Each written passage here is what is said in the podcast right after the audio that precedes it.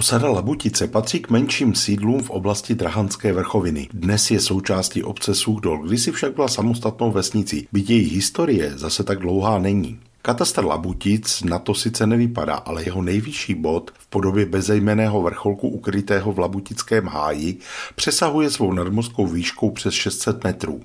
Také samotná obec je položena na mírně se svažující náhorní plošině směrem k Jednovu a leží docela vysoko. To se projevuje jak větrným počasím, tak také v minulosti hodně drsnou zimou, která místní dokázala potrápit i dlouho do jara. Severní i jižní část katastru se svažují k vodním tokům. Na severu k říčce Bukovance, na jihu pak k Brodeckému potoku. Na rozdíl od okolních obcí je stále část katastru vesnice porostlá lesem, který sice utrpěl při nedávné kurovcové kalamitě, přece jen však obec dodnes ze severu docela před větry ochraňuje. Ještě v polovině 18. století bychom na pozemcích dnešní obce našli z větší části právě jen tento les. Jedinou stavbou zde byl hospodářský dvorec nazývaný Greenerhof, tedy Zelený dvůr. Tento vrchnostenský statek přináležel k Soudolskému panství, které v 18. století patřilo sestrám z Olomouckého kláštera svaté Kláry.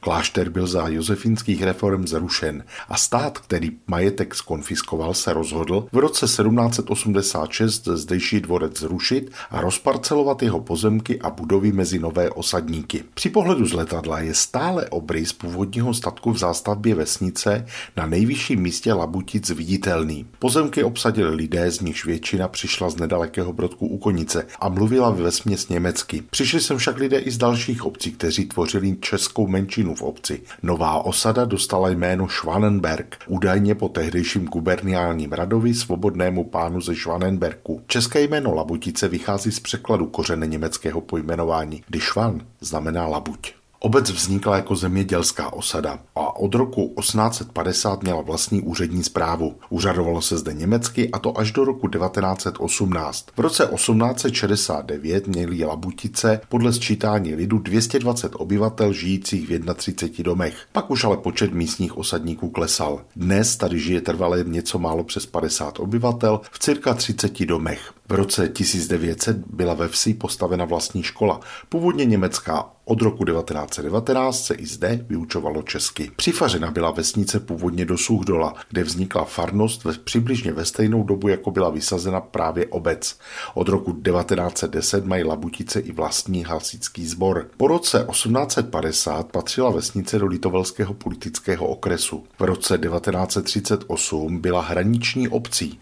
Stala se totiž součástí německé říše, zatímco sousední Jednov už patřil do pozdějšího protektorátu Čechy a Morava. Od roku 1960 jsou pak Glabutice součástí Suchdola. Z vesnice je docela pěkný výhled do kraje, zejména od Boží Muky, stojící nad obcí nedaleko silnice do Brodku u Konice. Ta je mimochodem zaznačená na mapách ještě v době, kdy samotná obec neexistovala. Nad ní se nachází turistický přístřešek. Z památek pak můžeme v obci jmenovat zejména kapličku svatého Štěpána prvomučedníka se zvonicí z konce 18. století. Kousek od ní stojí mramorový kříž z roku 1900 a pamětní desku občanům padlým v první světové válce na najdeme na hasičské zbrojnici. Přes obec prochází cyklotrasa vedoucí z Brodku u Konice do Ptení a krajina okolo je velmi půvabná. Pohledníci z kraje mezi Pradědem a Hanou, tentokrát z Labutic, vám po vlnách Českého rozhlasu Olomouc poslal Mirek Kobza.